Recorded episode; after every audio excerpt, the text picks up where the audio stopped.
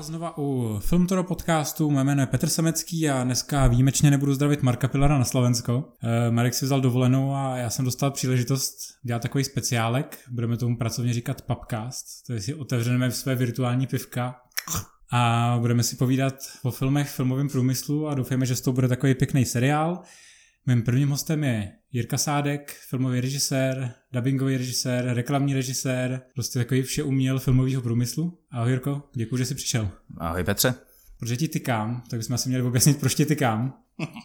Máš k tomu nějaký úvod? Já nevím, jak dlouho se známe, no, jako už nějaké 16 let. No. 16 no. let, uh, protože my jsme spolu vlastně začínali psát filmový magazín, když mě bylo asi 15.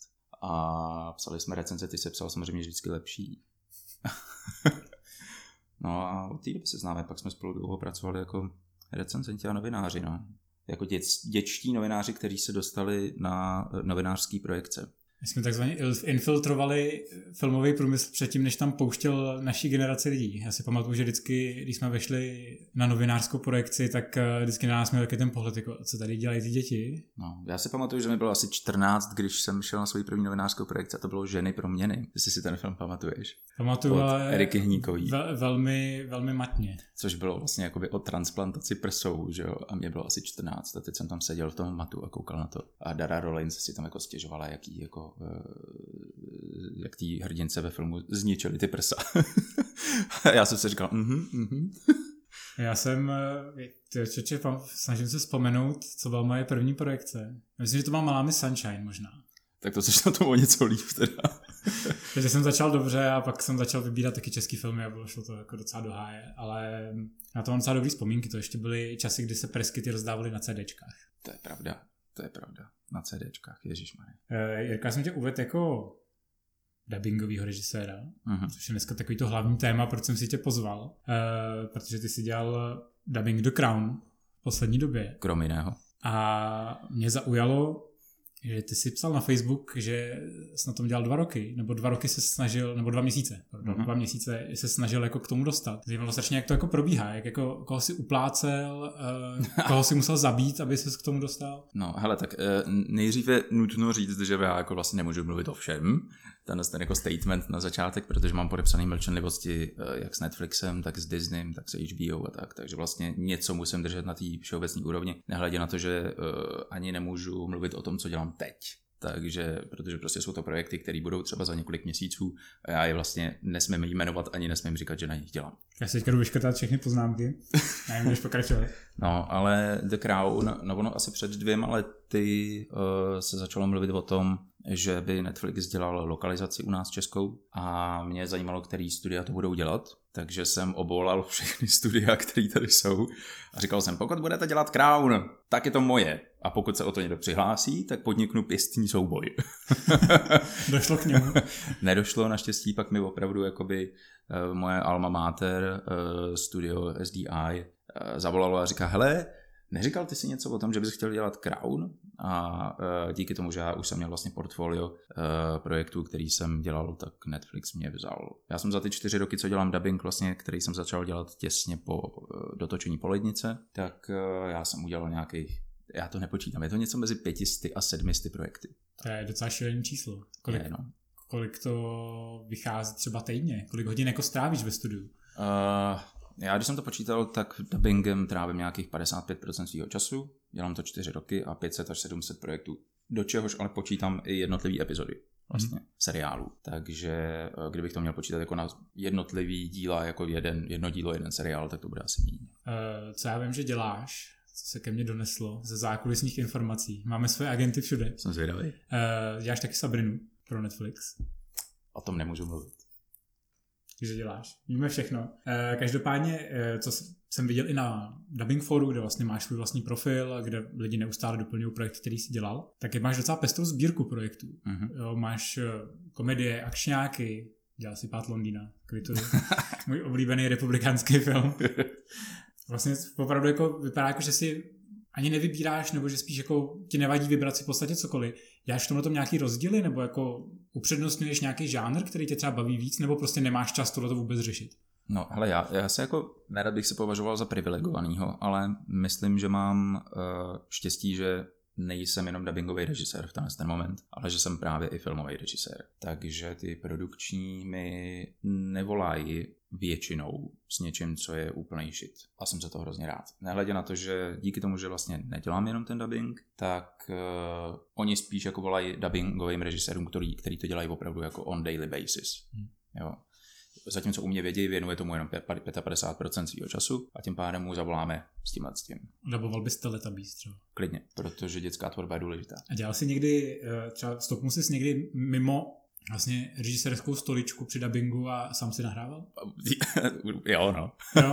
Hele, stalo se, to, stalo se to většinou u filmů, kde třeba byla nějaká pětirepliková role a já jsem na ní jako zapomněl. Eh, že prostě ten herec to měl udělat, a nebo se ti to stane, protože třeba v The Crown je na pět dílů nějakých 290 rolí. To je šílený číslo. Ty musíš všechny ty role obsadit a máš tam třeba prostě páže jedna, sluha jedna, sluha tři a tedy.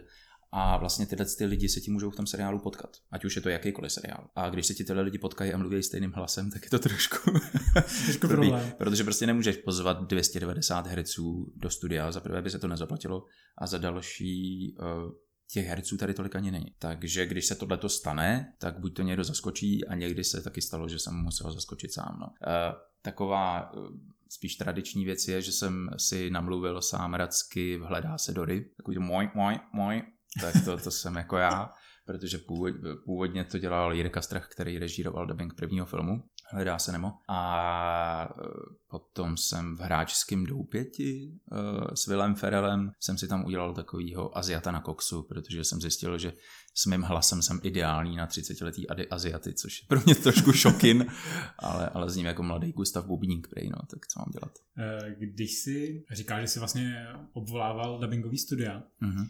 Jak se vlastně dostal k tomu dubbingu? Dělal jsi to přes, přesně tím způsobem, nebo to bylo přes někoho? Že potřebuješ nějaký kontakt, aby se k tomu dostal?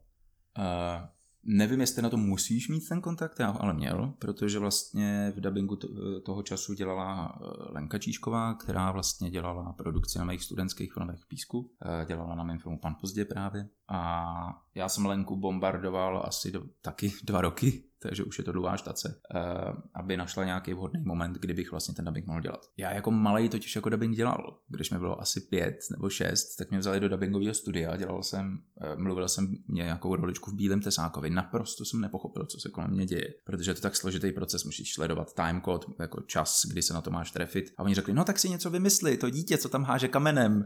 Že já vůbec netušil, která by je, jako jaký dítě, cože, že teď ten obraz byl rozmazaný, v té době se ještě jelo asi na smyčku, bych řekl. A jako analogovější systém. Takže jsem vlastně, no a pak už mi nikdy nezavolali, protože jsem měl na tábor. Takže jsem dva roky teďko eh, bombardoval Lenku, která našla ten vhodný moment, kdy mě posadila za pana režiséra Zdenka Štěpána, což je režisér Simpsonů, největší pan mistr, u kterého můžeš sedět, protože je to pán, který má humor, eh, je důstojný, je na ty herce hodnej, přitom tam přináší něco, eh, nějakou vášeň do toho, je to, je to jako skvělý. A za něm jsem seděl potom 6 měsíců, 12 hodinový směny, kdy jsem se jenom díval, jak to dělá a veškeré moje metody jsou vlastně jeho metody. Tak vlastně nemůžeš vybrat lepšího učitele na takovou věc. Tak no, v momentě, kdy máš zase 27 řad Simpsonů, prostě co chceš víc, no. Uh, pamatuješ si první film, který jsi dělal? Pamatuju si sitcom jsem začínal dělat protože tam nastala nějaká změna jakoby režiséra, což bylo dobrý, eh, z toho důvodu, že já jsem nemusel vymýšlet obsazení, že obsazení vlastně bylo daný a, ještě, a já jsem ještě ty herce jako neznal, takže to obsazení za mě někdo udělal a já jsem to v úvozovkách jenom zarežíroval a to byl eh, sitcom Pes a jeho blog pro Disney Channel. A to bylo náhodou super, protože ona je to obrovská disciplína. Eh, nehledě na to, že když si analyzuješ ten sitcom, tak oni ty američani to prostě umějí, ať je to jakákoliv blbost už. A další film, jeden z těch první byl asi Pride, o prvním vlastně jakoby LGBT Prideu v Londýně a Svět na houpačce s Markem Rafalem, což bylo super úplně. A ten se furt vysílá, myslím, někde na primě a tak. Jsi to už naznačil, eh, že vlastně děláš, dělal si pro různý studia, ty hmm. zakázky, ať už to byl Disney, HBO, teďka je to Netflix. Je v tom nějaký rozdíl? Jsou tam nějaký jiný požadavky? Třeba na nějaké, jako nechává ti HBO víc času na ten dubbing? Že jakoby u Netflixu se ví, že teďka Netflix vlastně dohání tu českou lokalizaci. Mm-hmm. Tak je hodně tlačí na to, aby vlastně ten dubbing mm. i, i titulky vznikaly co nejrychleji. A vlastně spousta lidí mi i říkala, že pro některé je to i docela jako stresující. Mm-hmm pod jakým tlakem občas jako ze strany Netflixu mm. jsou. Mm-hmm. Kromě toho, že už vlastně některé seriály se dostaly ven a třeba některé řady mají jiný herce, dubbingový z české strany právě kvůli tomu, že se nestíhalo. Bylo potřeba, aby to udělali dvě, dvě jiné firmy, aby to mohlo být zároveň třeba s novou sérií a pak je ta kvalita trošku třeba rozdílná, případně to prostě nesedí. Jakoby cítíš nějaký jako tlak z, jako jiný třeba? Hele, já bych to nerozlišoval asi jako na HBO, Disney nebo Netflix, ale obecně jako kino, kino dubbing a televizní dubbing, respektive uh, VOD, TVOD, CVOD. Hmm jo, že uh, máš tady nějaký production value, což znamená, že prostě v momentě, kdy to jde do televize nebo na VOD, tak to pravděpodobně vydělá jiný peníze než v kině. A musí tam být nějaká jako finanční návratnost toho dubbingu, prostě té investice do toho dubbingu. Takže pokud ta uh, investice uh, je menší, tak je pochopitelný, že se ten dubbing dělá rychleji než u kinodubbingu, kde to máš navíc na velkém plátně. Pro mě třeba největší utrpení bylo jako vidět krásku a zvíře v IMAXu, že? protože nikdy nepředpokládáš, že uvidíš svůj dubbing jako v té jako ohromné kvalitě. To se nemůžeš trefit, to prostě nejde. Jo? Přestože ten dubbing se nám jako ohromně povedl, myslím si, tak uh, nechceš to vidět na takové velkém plátně. A uh, pak je právě, takže spíše to jako televizní dubbing a kino dubbing, na kterým se tráví víc času. A to, že lidi teď cítí ten tlak uh, z, ze strany Netflixu, nebo spíš té situace okolo Netflixu je pravdivý, ale je to spíš kvůli tomu, že se to právě všechno dohání a dělá se to všechno najednou. Takže najednou jako všechny studia praskají ve švech a, a herci najednou prostě lítají po šesti studiích denně a je to trošku hustý. No. Ale je to kvůli tomu, že prostě se to musí udělat najednou. No. No, mají, buď, oni mají prostě jeden asteroid, kterým to hitnou, anebo ne? My jsme právě zrovna teďka měli, před týdnem jsme udělali analýzu na webu a tenhle ten týden jsme dostali vlastně už český překlad eh, vizuálu eh, uživatelského hmm. prostředí Netflixu. Hmm, hmm. Takže je velmi pravděpodobný, že teda listopad nebo prosinec bude tím měsícem, kdy Netflix oficiálně jakoby vstoupí do Čech, protože do teďka samozřejmě tady oficiálně jakoby je, ale furt to není takový to, že obejmou tu Českou republiku a řeknou, jsme teda tady, a teď se tady o vás budeme starat. Myslíš, že to pro tebe pak bude nějaká změna, třeba jako pracovně, že potom se ten že jakmile se doženou vlastně takový ty nejzásadnější dubbingové věci, že třeba Netflix trošku povolí, že to bude trošičku jako lehčí ta práce. No a pak přijde Disney+. Plus. A je teda, jestli přijde, to, to je to otázka, zajímalo, to já, to nevím, já, to, by, to by, pozor, já to nevím, jo. Takže. No, mělo by to být, že co se České republiky, tak se předpokládá, že příští listopad. No, no. Vlastně, tak to víš víc než já. mělo by to být jakoby o ten rok později, co to vstoupí do Ameriky, do Kanady mm-hmm. a do Holandska. Mm-hmm. Případně do Británie, že vlastně oni budou dělat takový ty fáze. A to mě docela zajímalo, jestli třeba máš teorii, jako myslíš si, že třeba oni můžou použít ty starý dubbingy, které tady kdysi udělali? Fuh. Nebo to budou muset celý udělat znova? No jsem zvědavý, jak to udělají s českou televizním dubbingem právě třeba Simpsonu. To si nedovedu představit, vlastně jako by ty licence, které tam musí proběhnout, protože tady máš prostě agentury, které tyhle ty licence jako hlídají. Ty na to ti nedokážu odpovědět, protože nejsem právník, ale myslím, že to bude hrozně, že jako je normální, že se odkupují věci, třeba, že Prima si koupí něco z HBO. Já jsem třeba dělal, to byl Zítra Flám 2, že Hot Tap Time Machine, a protože je to HBO, tak to se prostě dělalo prostě. Jo, prostě byly tam vulgarizmy a tedy a tedy. Pak to chtěla koupit Prima, která to ale nemohla koupit, protože tam byly ty vulgarizmy, takže se ten dubbing dělalo znova ale normálně by to koupili. A já jsem byl zase oslovený, abych to dělal pro tu primu, takže jsem jeden film dělal dvakrát. A vymýšleli jsme to tak, aby všechny ty vulgarizmy byly velmi kreativní slovíčka, která nejsou vulgární, ale jako pořád se nám, eh, myslím, podařilo zachovat toho ducha. A měli jsme téměř stejný obsazení, takže i některý herci to dělali po druhý, stejně jako třeba Filip Jančík, eh, já dělám námořní vyšetřovací službu LA a Filip Jančík to dělá jak pro AXN, tak pro Primu vlastně toho hlavního hrdinu, což je, já si to nedovedu mozkově vůbec představit, protože to je 10 řad po 24 dílech a on je vlastně dělá dvakrát. Ohledně Disney Plus mě napadá, já jsem zrovna tenhle ten týden jsem čet celý seznam, jsme ho dávali i na web, eh, vlastně věcí, co tam budou, všechny ty mm-hmm. seriály, všechny ty filmy, co by tam měly být je něco, co by tě fakt zajímalo? Na čem by si chtěl udělat dubbing? Že je, samozřejmě mm. je důležitý zmínit, že ty jsi velký filmový fanoušek mm-hmm. a na tyhle těch vlastně věcí od Disneyho si vyrost logicky. No, miluji Disney, ano. To. Takže uh, chtěl bys nadabovat třeba 90 X-meny, 90 Spidermana? Hele jo, jenomže ono je těžký za prvé, že u některých těch brandů jsou zavedení režiséři že vlastně to historii dělá furt ten samý režisér. Hvězdní války dělá ten samý režisér. Bylo tady jednou jako v okno, kdy já jsem skoro dělal uh, Rogue One, protože prostě se tam jako vykřížily nějaký projekty, ale nakonec si udělal čas. Já jsem vlastně jako nedivím. A eh, takže vlastně to má svoje zavedené režiséry, stejně jako Marvelovky mají svoje zavedené režiséry. V tomhle ohledu já doufám, že udělají něco jako Vodory nebo něco takového, protože tam to je zase moje teritorium a uvidíme, když se nebude stíhat, tak hurá. Ale co bych si rád udělal? Asi příšerky Esorov v seriálu. Akorát, že tam to má taky, se, tam, to, tam to má taky režiséra. jsem odhadoval, že by si chtěl, chtěl nadabovat eh, epizodu jedna, že se bulbu a dělal bys uta puta. No tak já bych spíš chtěl dělat toho, ježiš, jak se jmenuje ten uh, ze závodu klu, kluzáku. Vato? No. Jestli se viděl, že behind the scenes, je z válek, jak tam je ten herec, já, takový to opravdu jako, tyhle ty jako zvuky, jak on, a právě přesně jako uta puta, ale jakoby toho, toho vrčivýho spíš, jako. By si mohl dát kredity budou stačit. Ne, no. nebudou. Pro mě bylo behind the scenes hvězdných válek strašně důležitý. To.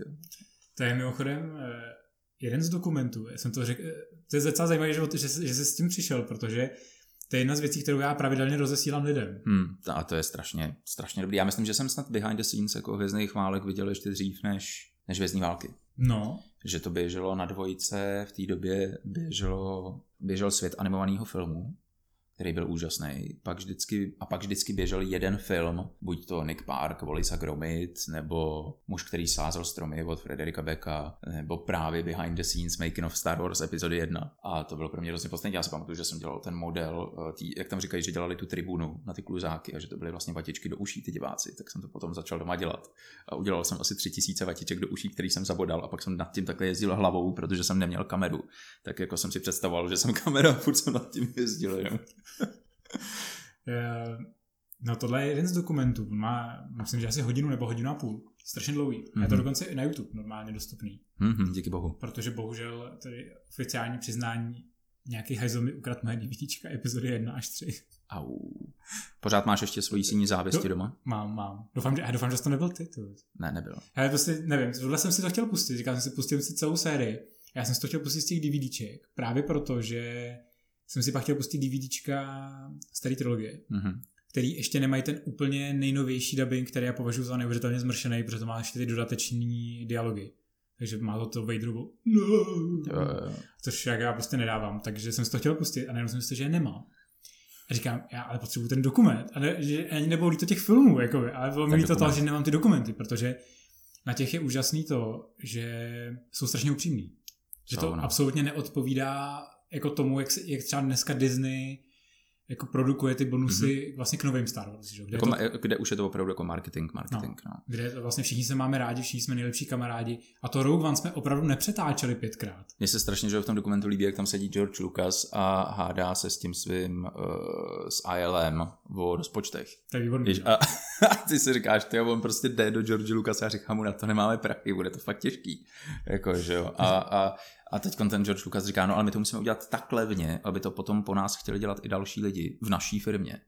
A najednou tam cítíš ten podnikatelský záměr v umění. To je na George Lucasovi hrozně vidět, jako je on prostě vždycky. Musíme to udělat takhle, protože my tím posuneme tu filmařinu zase v kus dál přesně, přesně. a díky tomu jakoby, my na tom pak vyděláme ty peníze. No. V podstatě Star Wars nevznikaly tak, minimálně ty nový Star Wars vůbec nevznikaly jako, jako projekt, jako fil, jako v zásadě jako film, že jo? Oni vznikali jako velký marketingový produkt pro to, aby on nahnal ty, ty zakázky, že jo, do, to, do toho ILM. Přesně tak. Což no. je fakt jako, jako Vím, že je to smutný, ale na druhou stranu on to takhle dělal od začátku. Není to smutný, já myslím, že tohle je věc, která se musí aplikovat i v rámci českého kontextu. No, to je vlastně pravda, ale můžeš to rozvést.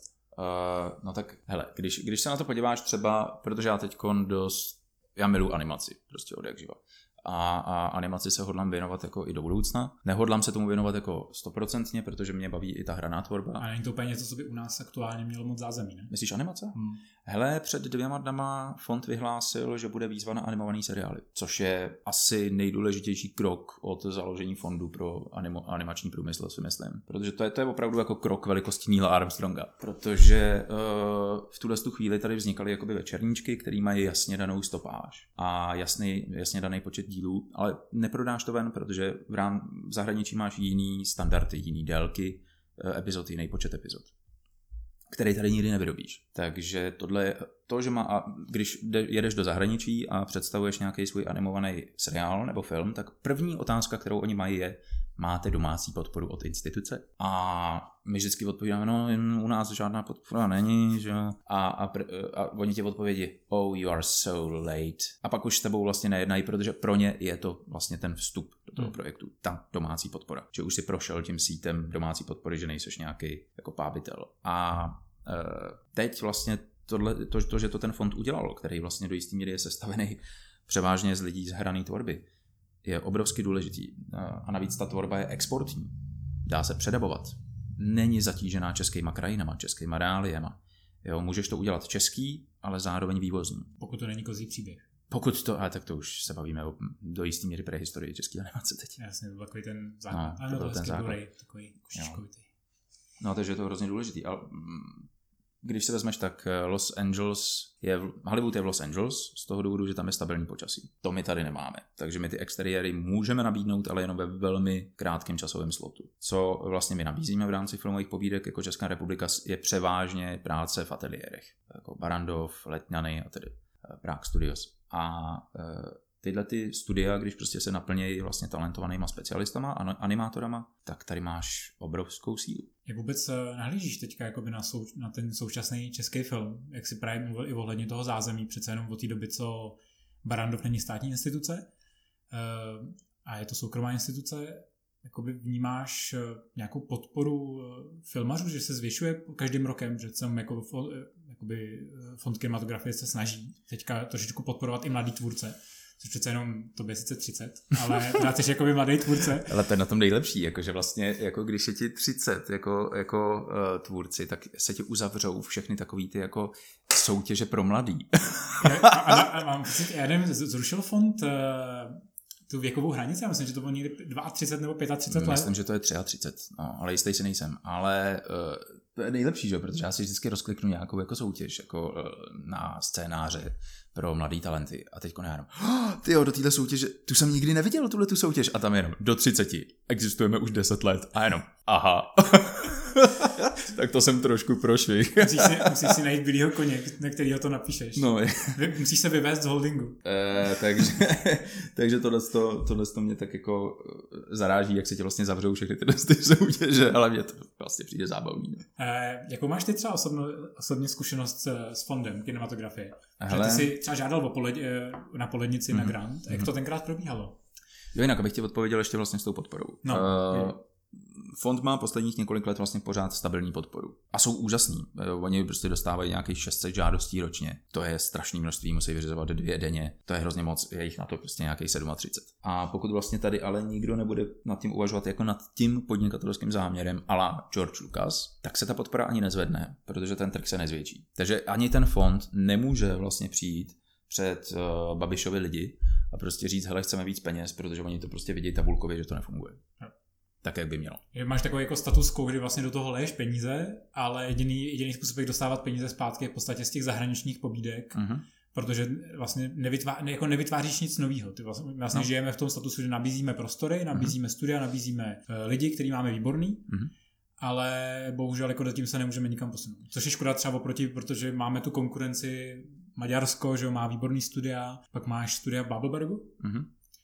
v Německu, a vlastně my musíme bojovat o ty hollywoodské produkce. No a vlastně cesta je inovace, že Musíš mít něco navíc oproti ostatním, aby ty pobídky šly za tebou a tím pádem ty si vytvářel nástroje pro ty filmaře. Nový nástroje pro ty filmaře, který tady ale potom zůstanou i pro český filmaře. A pokud bude mít český filmař k dispozici dostatečnou jako paletu barev, tak stačí jeden genius, který má dostatečné nástroje a máš světovou špičku. Máš pocit, že tady je nějaký budoucí genius? Jsou, ale myslím, že všichni procházejí ve 22 uh, psychiatrickými léčebnama, protože uh, zjišťují, že uh, filmový průmysl není takový, jak se vesnili po dokumentu Star Wars. A jaký je filmový průmysl v Čechách? Bez světového kontextu. Nevývozní a bez čísel. No.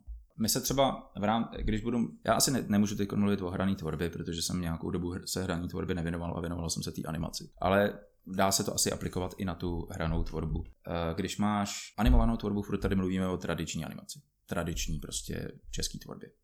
Jenomže ta tradiční česká tvorba někde zamrzla a v tuhle chvíli už se bavíme o neexistující animaci. Takže je to tradiční, ale nepokračující. A tohle eh, platí i o té hrané tvorbě. Samozřejmě teď tady máme jako favority jako nabarvený ptáče, teď to prostě trenduje a tak, ale je otázka té dlouhodobosti. To, že máš jednu vlaštovku ptáče. Ne, hlavně otázka, hm. jestli do jaký, ptá, do jaký míry je vlastně ptáče jako relevantní projekt pro jakýkoliv posuzování. Jo. To přece jenom je to dlouhodobý projekt, na kterém vlastně Marvel dělal 10 let.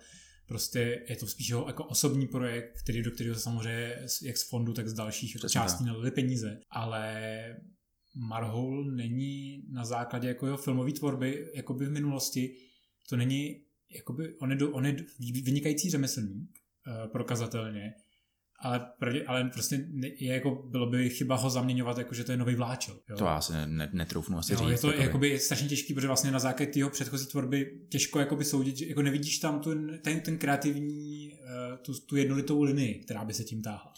Takže otázka, hlavně pokud Václav Marholovi trvá 10 let jako udělat další film, tak jako Hele, těžký, jednolitou linii já v tom, tom ty vole, to, to, to, jsme teda, to jsme teda, to je pro mě jak červená vlaječka na bejka, protože, pojď do mě, pojď do mě. protože jako Jokera natočil člověk, prostě, který udělal pařbu ve Vegas. Jako vidíš tam nějakou jednolitou linii. No, jako člověk... jelikož jsem ten film neviděl, tak, tak ho ještě nemůžu soudit. Jo, člověk, dobře, tak člověk, který natočil Scary Movie, natočil Černobyl. Je to jako jednolitá linie. Hele, zrovna jsem poslouchal Script Notes, který hmm. dělá právě Craig Mazin eh, s Johnem Augustem a on tam říká, hele, já jsem to prostě udělal jako zakázku. Ale, ale, no, ale právě, že to je jako... jako víš, takže já, já jsem na tom hrozně rozlišuju na tom, jestli do jaký míry vlastně to vzniká jako zakázka, do jaký míry vlastně ty ztrácíš nějakou jakoby osobnost a opravdu to děláš jako totálně neosobní projekt, kde je to řemeslo, důležitý. A já pořád to na tom, že Scary Movie je super. a, ale samozřejmě potom máš ten osobní důvěk, jako byl třeba pro Craiga Mazina právě Černobyl. A myslím, že i na, jako je fakt, že u Marhoula je, je dobře vidět, že vlastně on vždycky dělá jakoby osobní projekty. Mm-hmm. To, mhm. to, je, to by se možná dalo říct, že tam můžeš najít jako tu vášeň, tu linii, která, která tam je, že on, on možná nevychází žánrově, jakože Christopher Nolan má rád thrillery, tvůj oblíbený režisér, eh, má, má rád manipulaci s časem, ať už je to ve scénáři, případně přímo v tom narrativu samotným, s nějakým lehčím twistem. Nebo v rámci jeho života, protože nechápu, jak to všechno stíhá. Podle mě má stroj času. Já to nechápu. Čtyři děti a každý tři, každý tři film, roky jeden film, to, jo. to je pro mě záhada. Ale prostě stejně, jakoby u Marhola vidíš, jako že Mazaný Filip, prostě je to, to asi říct, že to je parodie, mm-hmm na Chandlerovky. Uh, Tobruk je prostě válečný film, což víme, že on je velký uh, jako válečný fanoušek a na Barvený ptáček, kromě válečného filmu, jak je to samozřejmě no. Prostě film o holokaustu, o prostě lidském utrpení. Hele, já jsem dneska slyšel v tramvaji uh, holku, která říká, my dneska půjdeme na ten dětský horor, v zahraničí z ní prý odcházeli. To mě zaujalo a přemýšlel jsem na tím, co to je za film. No to je nabarvený ptáče. Je fakt nabarvený jako ptáče. mluvila o nabarveném ptáčeti, což mě dostala dětský horor to označila. Jako. Aha. Ale to je jedno. Ale, no, Takže... ale víš co, s tou, s tou liní mně to totiž ještě přijde, že uh, dokud byla distribuce jenom v kinech, tak to bylo jdu na Woodyho Elena, jdu na Billyho Wildera a, a podobný jako filmaře. Ale dneska už to může říct jako o kom? O Nolanovi a o Tarantinovi. Tarantinovi je 56, Nolanovi je 49.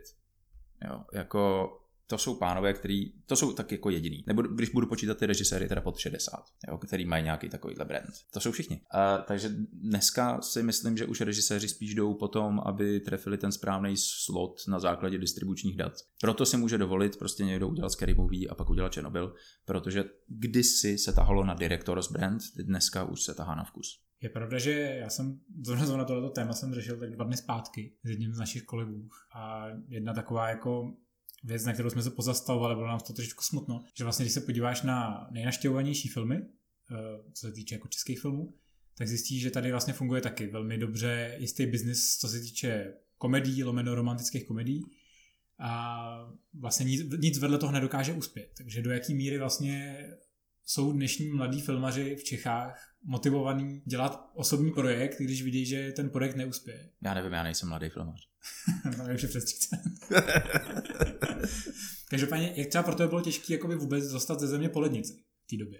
Eh, tam se to stalo dost ráz na ráz, protože v té době uh, vlastně fond vyhlásil poprvé výzvu pro debitanty. Takže to byla do jisté míry experimentální výzva a, oni, a nikdo o ní moc tehdy nevěděl protože to byla najednou, ha, za měsíce výzva, musí se to jako stihnout. A přihlásilo se tam 8 projektů, z čehož 4 dostali podporu. Dneska, když se tam přihlásí 26 a zase 4 dostanou podporu, tak je to samozřejmě něco jiného. Takže já tomu říkám, že bylo to hodně vyvinutý snahy v momentě, kdy byly zadní dveře otevřený a někdo se nedíval. Ty jsi vlastně nepodával eh, tenkrát žádost na vývoj scénáře, co se dneska dělá, že dneska už je ten proces zavedený tak, že je v podstatě podpora na vývoj scénáře, to mm-hmm. znamená ve fázi, kdy scénář ještě není hotový, máš víceméně námět, mm-hmm. nějakou charakteristiku postav, eh, maximálně dvě, tři scény jako nějaký nástřel, ale ty si podával vlastně co? Jako když jsi, měl jsi jenom nějaký koncept? My jsme měli hotový scénář, Uh, měli jsme plagát už hotový, jakoby měli jsme ilustraci toho plagátu, který jsme tam ukázali, měli jsme design polednice, který se potom nepoužil,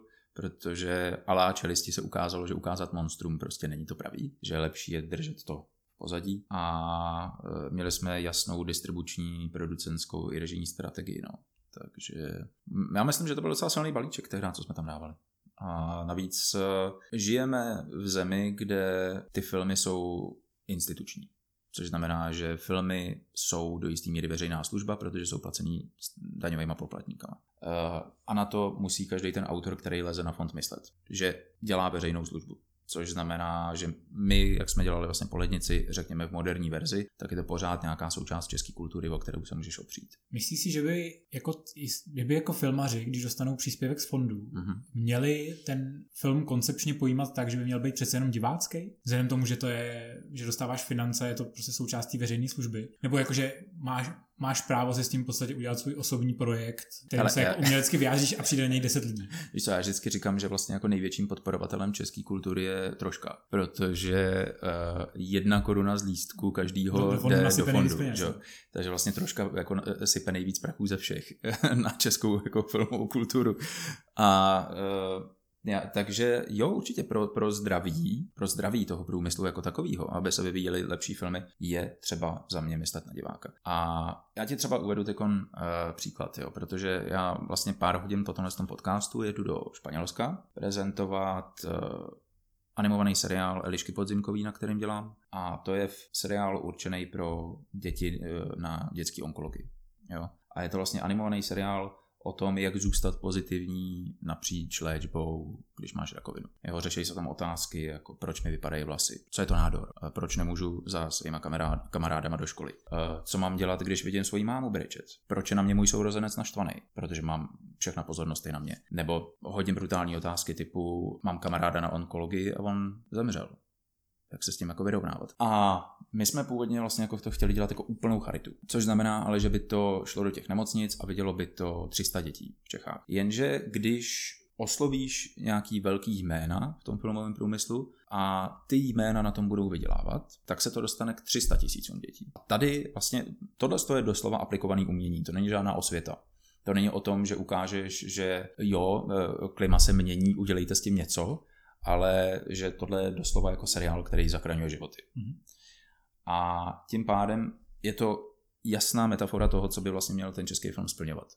Takzvaně ne, ne, nezastupuješ Michaela B. a jeho nepřišel jsem léčit rakovinu, ale bavit lidi, ale spíš to Spielbergovský. Můžu vám předat informaci, ale můžu vám ji předat zábavnou formou, která zasáhne hodně lidí. Přesně tak, ale na druhou stranu i ten Michael Bay, hele, prostě pokud nějaký kluk vyroste a bude chtít dělat robotiku, tak je to v pohodě, když se podívá na Transformery. Takže já to beru.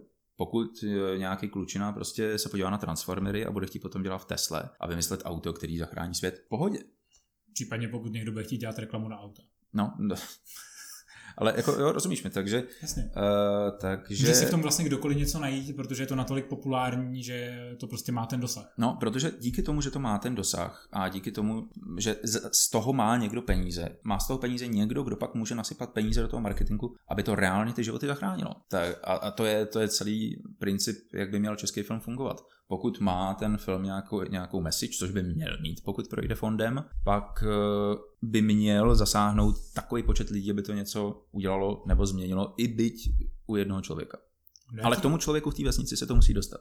Do jaký míry je podle tebe těžký dneska zafinancovat film? Když vynecháme fond samozřejmě, ono, eh, co se budeme u Polednice, taky nebyl jediný investor, mm-hmm. jenom fond. Mm-hmm do jaký míry je tohle těžké? Jak najdeš vlastně strategického partnera, který ti dá dost peněz na to, abys mohl natočit film? A to Polednice byla levný film. To byla, no, vlastně. A teď to závisí na žánru. Jako jestli máš dokument, hraný nebo animák. Takže jestli chceš jako mluvit o jednom z nich, tak klidně řekni. Protože, protože tam jsou diametrální rozdíly. Ty jsi dělal nejsledovanější Mhm. dokument. Mhm. A do jaký míry bylo třeba to? To by mě docela zajímalo. To bylo dost obtížné. Třeba v porovnání třeba s Polenicí. Jaký, jaký tam byly budgety, kdybyste tohle to srovnal? Hmm, tak eh, na poměry českých dokumentů nejsledovanější byly dost drahý, protože já jsem netušil, jak se to dělá. Takže To je ale, to je mimochodem tvoje docela uh, jako častý přístup. Já si pamatuju, když jsi dělal eh, Psí jeskyni, hmm, hmm. svůj byl vlastně finální film Jo, na škole. absol- absolventák. No. A ty jsi mi posílal první návrhy a říkal jsi, no tady mám záběr, tam jako doděláme jako graficky klíčovou dírku, to bude v pohodě a pak to vypadalo půl roku hrozně Mhm. a vlastně si nevěděl, co s tím a já jsem říkal, kdyby to udělal tak jednoduše, jak jsme říkali na začátku. No, uh, dobře. ne, s těma nejsledovanějšíma, uh, tam, tam, uh, protože já jsem nevěděl vlastně, jak se jako dokument dělá, nehledě na, na nevěděl jsem, jaký jsou budgety a uh, my jsme chtěli i jako vlastně youtubery sledovat jako po celé Americe. Ale tohle je třeba dobrý příklad, když se na to podíváš z toho institučního hlediska zrovna, tak uh, teď už jako fond uh, podporu se chce zaměřit na podporování dětské tvorby. Ale t- vlastně dokument pro děti předtím to nebylo. Dokument pro děti, uh, pamatuješ si nějaký jiný? To je docela dobrá otázka. No, to je právě ono, jo, že vlastně my jsme neměli precedens pro to, ani distributor, vlastně Bonton Film neměl precedens pro to, jestli budou děti chodit na dokument. A chodili. V rámci žánru dokumentu ano, kdyby považoval nejsledovanější za produkty, jako jsou snowboard, snow, snowboardiáci, tak ne. Jo, protože normálně mají návštěvnost dokumenty 1500 až 13 tisíc lidí, což je jako strašný. Vy jste měli navíc docela dost uh, svérázný způsob distribuce, ne? Uh, Že to neš, myslím, že ten film nešel do jakoby, do nějaký široký distribuce, vy jste si to vlastně sami nadspali do určitých kin, furt, dělali jste z toho spíš jako eventy? Uh, to jsme udělali potom. To jsme udělali potom pro školy v rámci nějaký mediální výchovy, že jsme jezdili po republice a vzdělávali jsme jakoby děti ohledně YouTube, ale nej, nejmagičtější na tom bylo, že děti o YouTube věděli všechno. Věděli, jak funguje monetizace, jak se vyhnout falešným reklamám, jak se vyhnout YouTuberům, který prostě kecají a dělají propagaci věcí, které nemají rádi. Uh, věděli, že nemají vulgarizmy brát vážně a nakonec jsme jako zjistili, že to nebylo vzdělávání těch dětí, ale vzdělávání učitelů, kteří je tam doprovázeli.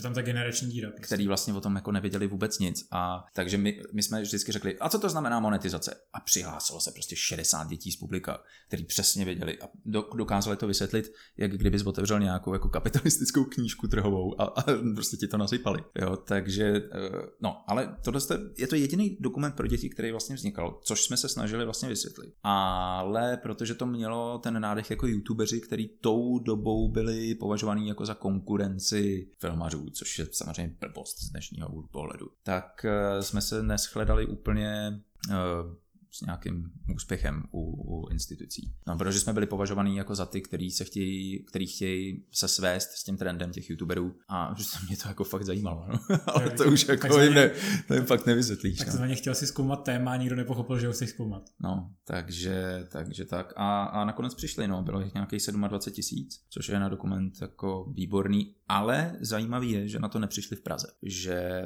na to přišli na vesnicích, byly plný kina, protože to je vlastně nejblíž, jak se ty děti můžou dostat k youtuberům. Tohle ten film pro ně byl event, i kdybychom jako... Je to vlastně stejná, stejná událost, jako třeba jsou youtuberingy a podobně. Přesně tak. Takže vlastně jsme udělali jako malý youtubering, aniž by tam ty youtuberi byli. No. Taková automatizace youtuberingu. Co pro tebe z těch projektů, který jsi dělal, ať už to byla polednice, nejsledovanější, nebo práce na dubbingu, co ti dalo nejvíc? Co byla taková ta zkouška, takový, taková ta, takový ten, ta zkouška ohněm? Hele, Ty jsi jako řekl, uh, tohle asi úplně nechci znova zažít, ale, ale jo, ale jako, jak říká Ron Weasley Harry Potterovi, budeš trpět, ale náležitě si to užiješ. Tak každý ten projekt přinesl že svoje. Nejtěžší byla asi že polednice, protože to je jako velký, uh, velký projekt. Máš nejlepší herečku v Čechách, jedinou filmovou herečku v Čechách, protože Aňa vlastně nehraje na divadle. Točíš na 35 mm kameru, obklopený lidma, který mají víc českých hlavů, než ty si vůbec dovedeš představit. Točíš to za 16 dní, což znamená nějakých 8,5 minuty materiálu denně, což je víc než televizní tempo je to tvůj první film a neznáš do jisté míry pravidla filmového průmyslu, který nejsou tak ideální, aby si představoval. A ještě máš 35 stupňů ve stínu. A ještě máš 35 stupňů ve stínu a jsi světloplachý. Takže...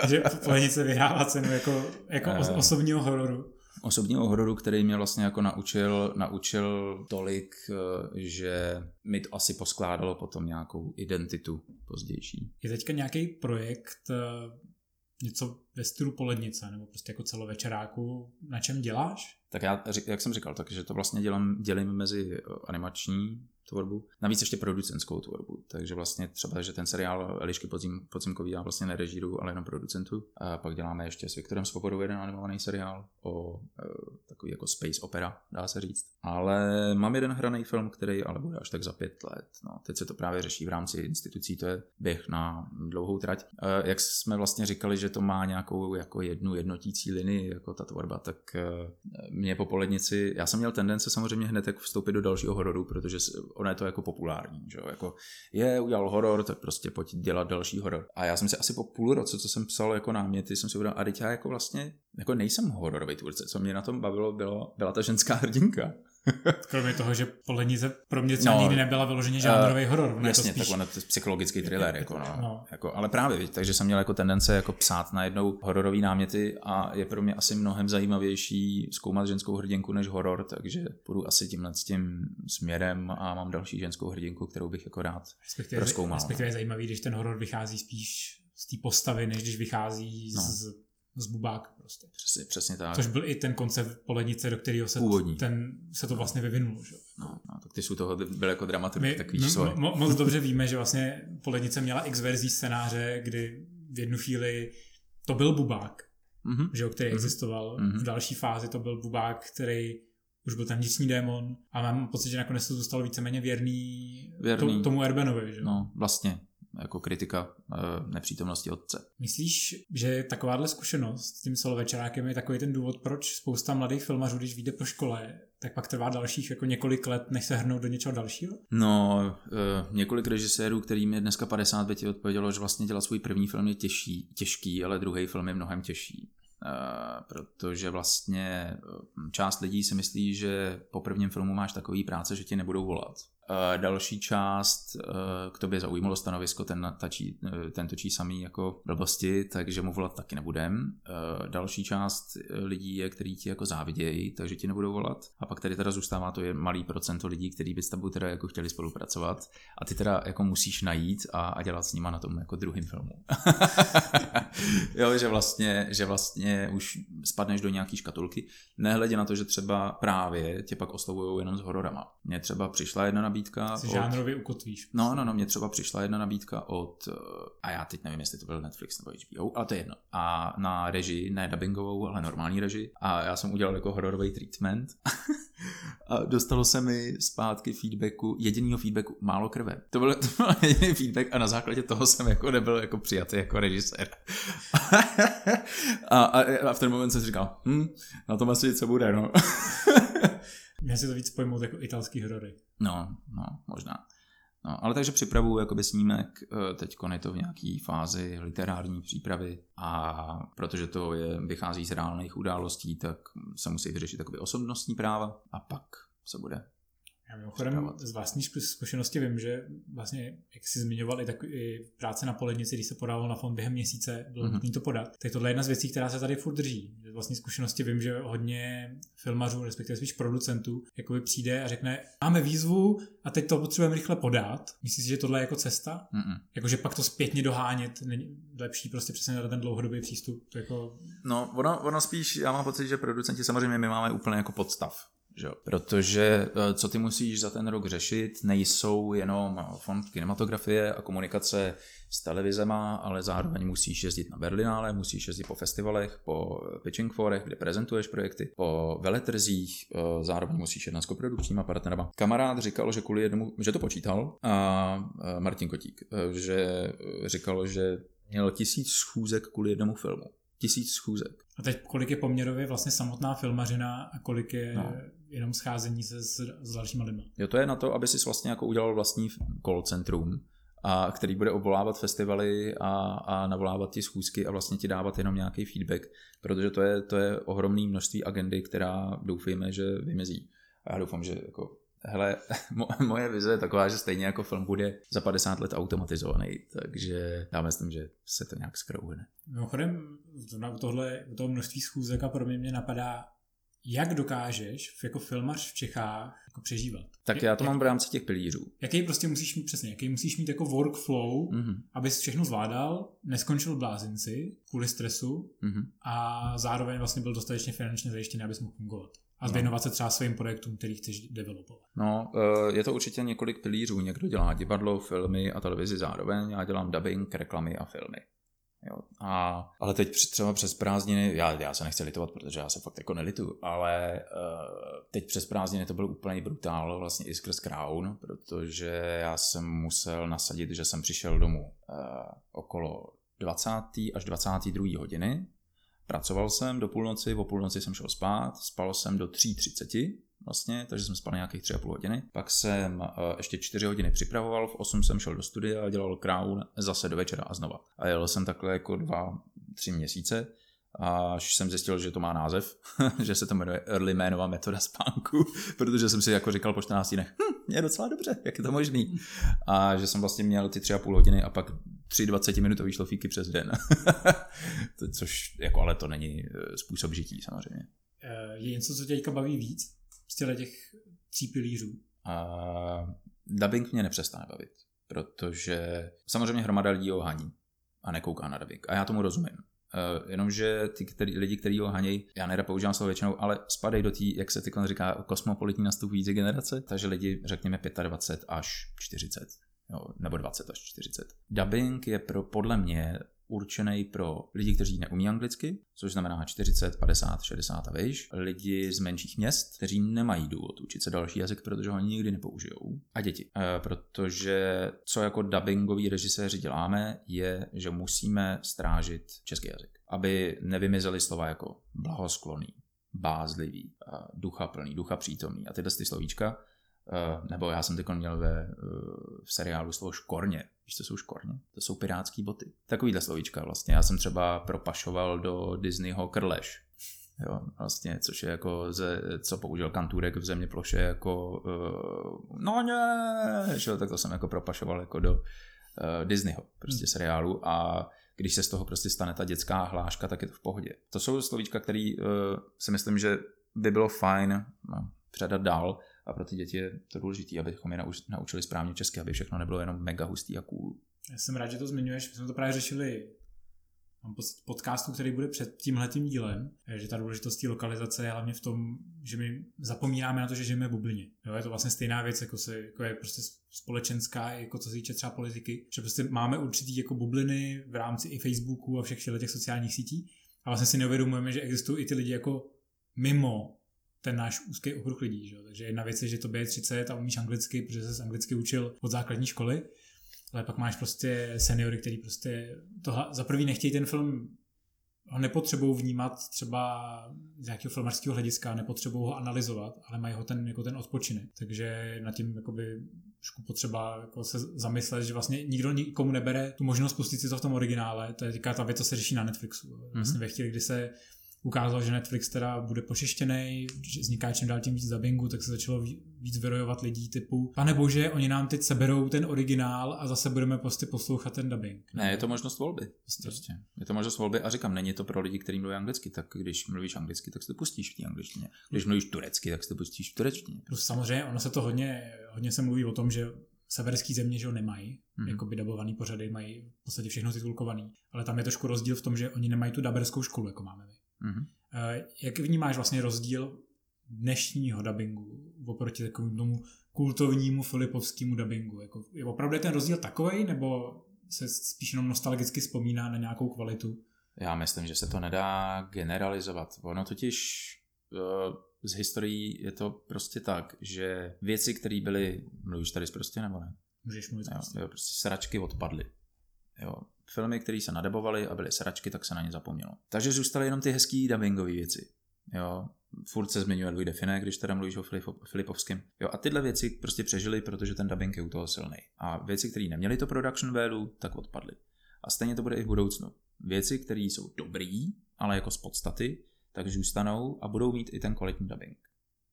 Tam že jsem slyšel několik uh, dubbingů na Netflixu že to logicky patří hmm, hmm. K, k profesi, že člověk musí trošku posuzovat. Asi, že jsem třeba Trinkets, Mm, nevím, co, co to? Což je taková jakoby vztahovka o třech holkách, Aha. který řeší na střední škole svoje jakoby, problémy. A to měl velmi fajn dubbing. Mhm. Jo, takže jakoby vlastně na, vzhledem k tomu, jaký tlak tam musí být, no, zvlášť na tu rychlost, jak jsme se o tom bavili, že ten dubbing musí vzniknout rychle za málo peněz, hlavně aby prostě ten obsah byl, tak eh, si myslím, že ta práce jako vychází naprosto v pohodě. No, hele, Samozřejmě spousta lidí třeba pak i další věc, že, že hejtějí uh, dubbingy trailerů.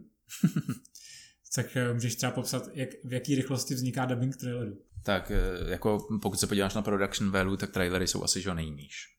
Jo, ale nehledě na to, že některý herci si prostě neudělají čas. Což znamená, že někdy máš jiný obsazení.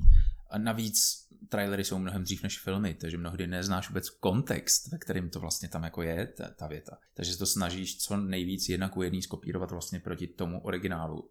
Ale protože ta čeština funguje jinak, tak ten kon- kontext prostě někdy mnohdy nechytíš. No. Jaký je třeba časový rozptyl u těch projektů?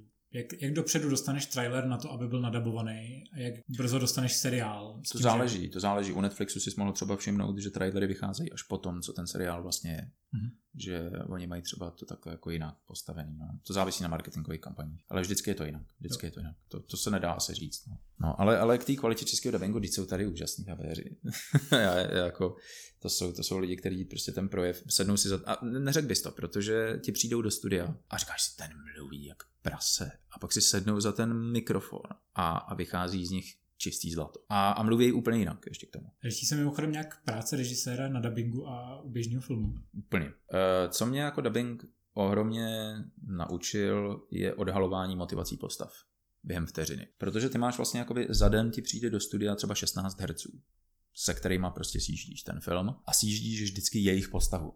Jo, takže ty ten film vidíš v rámci oblouku vývoje té postavy a máš pár, protože tam máš těch 16 lidí denně, tak nemáš čas se s nima prostě vybavovat a říct jim, hele, je to proto, že se stalo tohle v jeho životě a mělo by a vnitřní frustrace. Jo, no, fakt jako na to není čas. Jo. A nehledě na to, že na to teda není čas ani jako na hraným place potom. Jo. Ale, takže ty máš třeba dvě vteřiny na tomu to říct. A mnohdy je to tak jednoduchý, jako že pomalejc, nebo rychlejc, víc energie, uber, uh, na větší prostor. Protože se z tebe v podstatě stává George Lucas. Jo, more energy, more energy, more energy and faster, nebo jak to říkal. Faster and more intense. No, no jasně. Jo, že, že uh, a to říkal kvůli tomu, že určitě neměl materiál v kameře. Takže vlastně tyhle ty dvouvteřinové věci, nebo nějaký rychlej kontext, protože oni že jo, dostanou tu scénu a najednou jsou v té scéně a nevědí, co bylo předtím. Takže že se ti stane, že někdy seš najednou na pohřební scéně a ten člověk ti udělá najednou Ahoj, rád tě vidím! A ty jenom zmáčkneš to tlačítko k tomu herce jenom pohřeb. A on, jo. A jede znovu. Ahoj, rád tě vidím.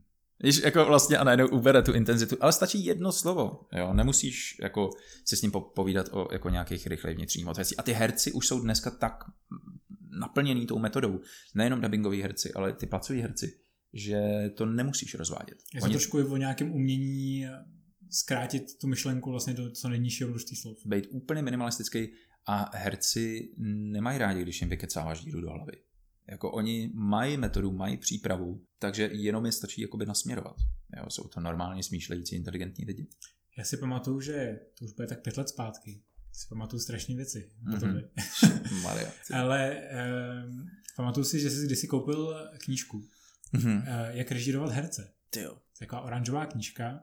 Oranžová? Hmm. A nevím, jestli jsi někdy nakonec čet, nebo, nebo jsi na to vykašlal. A zajímalo mě teda právě jako, v jakém směru se vyvinul tvůj pohled jakoby na to, jak režírovat herce za ty poslední roky. Teď už máš zkušenost z dubbingu, Mhm. mm-hmm. z reklám, z filmů. Změnil jsi svoje pojetí? Byl jsi právě teda ten vykecávač do hlav? Já jsem nebyl takový vykecávač do hlav. Jako, uh, asi jsem režíroval v rámci třeba tří, čtyř vět, to jo, ale dneska už to dávám jako v rámci tří slov. Asi jiný metody používám v tom, že rozlišuju, kdy, kdy je ta scéna víc divadelní a kdy, kdy víc filmová. V rámci rozestavení prostě herců a, a kamery. A rozhodně asi už věřím víc jako instinktu. Eh, Myslím si, že nejdůležitější knížka, kterou jsem na tohle téma čet, bylo Film Director's Intuition. A, pro, a já jsem strašně dlouho hledal, jak to jako pojmenovat, protože když sedíš na place a teď tě jako přemůže takový ten pocit, tohle je špatně. A jako až tě to rozhoupe, že prostě vstaneš a něco uděláš. Jo? A, a eh, budování důvěry v tenhle ten pocit, v tu intuici a ten instinkt. Uh, ač je to třeba úplně nelogický, ten moment. A říkáš si, kurňa fix, proč mě to teď jako takhle hříže a, a nedá mi to. A takže si myslím, že jsem se naučil už téhle intuici mnohem víc věřit. I díky tomu třeba, že v tom dubbingu si projdu 16, 16 hercama jeden den a přijde ti tam prostě pan Štěpnička, pak ti přijde eh, dětský herec, pak ti přijde uh, paní herečka, který je prostě 60, uh, pak ti přijde 30 letý a student damu. Jo, a to je spektrum, který tě naučí jednat s nejrůznějšíma typama person a naučí tě různýma, různým postupům. No, a vlastně to ti vytříbí ten instinkt najednou. Do jaký míry podle tebe ti dala škola mm-hmm. do té praxe mm-hmm. a do jaký míry pak je potřeba si tyhle ty věci dostudovávat, číst dále věci, koukat na filmy? Mm-hmm. Tak koukání na filmy to víme, věď? Jako když jsme koukali na filmy, tak eh, to bylo asi nejcennější období, bych řekl, protože to ti vytvoří vlastně tu referenční databanku, že když seš někde jako v ouských na place, tak okamžitě víš, udělal bych to takhle jako tenhle uh, režisér, když fakt nevíš. A uh, nehledě na to, že to tříbí komunikaci, že my s Antoánem, s mým kameramanem, když něco natáčíme, tak uh, já řeknu, hele, dej to na Ors na Velse. A on ví přesně, co má dělat prostě. A že máme už jako naše vyjadřování, nebo prostě řeknu, hoď to na Soderberga. Jo, a, a on ví jako co dělá prostě, protože máme tu referenční databanku. A co se týče té tý školy, já jako nemám rád, když uh, některý absolventi nebo současní studenti jako kidají na tu školu. Jako mě to neužilo prostě, že já nevím, jsem tam chodil. Jo, to jsou takový jako keci, no, tak jako když, když uh, pokud ti to nic nedalo, tak jak to, že jsi to kurně nepoznal v prváku a nebo odešel Jo, tak proč tam jako byl, proč si nestrácel, jako to, to se nedokážeš zamyslet nad tím, jaký máš, jako, jak, jakou má časovou hodnotu v rámci života. jako, já jsem to poznal jako až po bakaláři, prostě dostudoval jsem bakaláře, řekl jsem si, hele, magister už mi nic nedá. Jo, a odešel jsem. Eh, byl jsem jenom já a ještě kolega, který potom přecházel na filozofii. A jinak tam všichni vlastně zůstali a já to beru, protože potřebovali ještě svoji safe zone, aby si ještě prostě jako zkoušeli. Já jsem s vedením jako vlastně školy vždycky vycházel strašně dobře, protože cokoliv jsem přinesl, tak se, a normálně jsme si sedli, vysvětlilo se a oni mě podpořili. Jo, ale bylo to o tom, přijít tam s papírem, hele, tady mám prostě průzkum realizace a uh, jestli byste mi s tím mohli pomoct. Jo, ale často tam někdo přijde, já chci tohle, tak jako jasně, že to nedostaneš. Ale obecně, to je ale v rámci toho mikrosystému, ale obecně, když se podíváš na školu, je trouble, že není škola zapojená do celkového filmového průmyslu. Jako vzdělávání, vzdělávací instituce, instituce pro profesionály, kteří potom navazují v té profesi. Když vystuduješ školu, přijdeš na Barandov a řekneš, že chci práci. Za prvé je blbost takhle žádat o práci, to ti na té škole nikdo neřekne.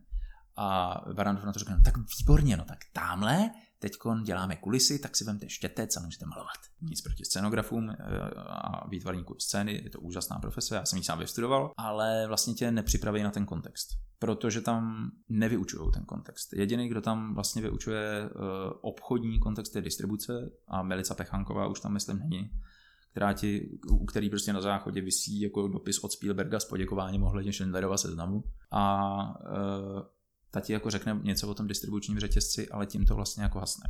E, neřeknou ti, jak funguje fest, jak fungují festivaly, jak, funguje, jak fungují veletrhy, e, jak se píše treatment. Uh, si pamatuju, že tohle je jedna věc, kterou jsme spolu řešili, když jsi byl hmm. na škole, že jsi vlastně velmi rychle zjistil, že třeba věci na festivaly si posíláš sám. No, No. Já jsem vlastně tehdy využil díry v systému, že jsem uh, zjistil, že škola platí poštovný, takže jsem rozeslal asi 300 festivalů ročně. a vlastně jsem na to ušetřil strašných peněz. A oni za to byli rádi, protože jako ty filmy se docela chytali, tak jako když je pošleš na 300 festivalů ročně, takže aby se to nechytlo, to by bylo ne, fakt hloupý. Ne, ne nějakým no, se to chytne vždycky. No, právě, ale že vlastně v rámci nějaký festivalové strategie, ale oni na to nemají čas, pochopitelně, jo, to řešit.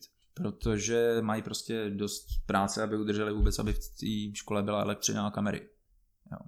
Takže aby posílali ještě nějaký reach out jako ven, to je těžký. Když se podíváš na dceru, že jo, která vyhrála Oscara, což je úžasný úspěch Dáry, tak uh, tam je to navázaný na uh, Martina Vandase, který do toho vstoupil jako producent vlastně a který jako se snaží pomáhat těm studentům Eh, na FAMu a poskytovat jim nějaký jako production service a pomáhá jim vlastně s tím reach outem, s tím, aby to někam ven jako šlo a, a tenhle ten výjimečný biják se dost, a kdyby to se dostal ven díky jako této producenské podpoře. Kdyby to bylo jenom na té vzdělávací instituci, tak si myslím, že se to mimo ten barák tak jako nedostane. Ne? Jaký ty máš vlastně dneska vztah třeba k FAMu? Že to je taková věc, která se dneska hodně řeší, že vlastně už roky se furt mluví o tom, že z ní nevyšel nikdo důležitý, nenašel se další formant, to je opravdu šokující zjištění.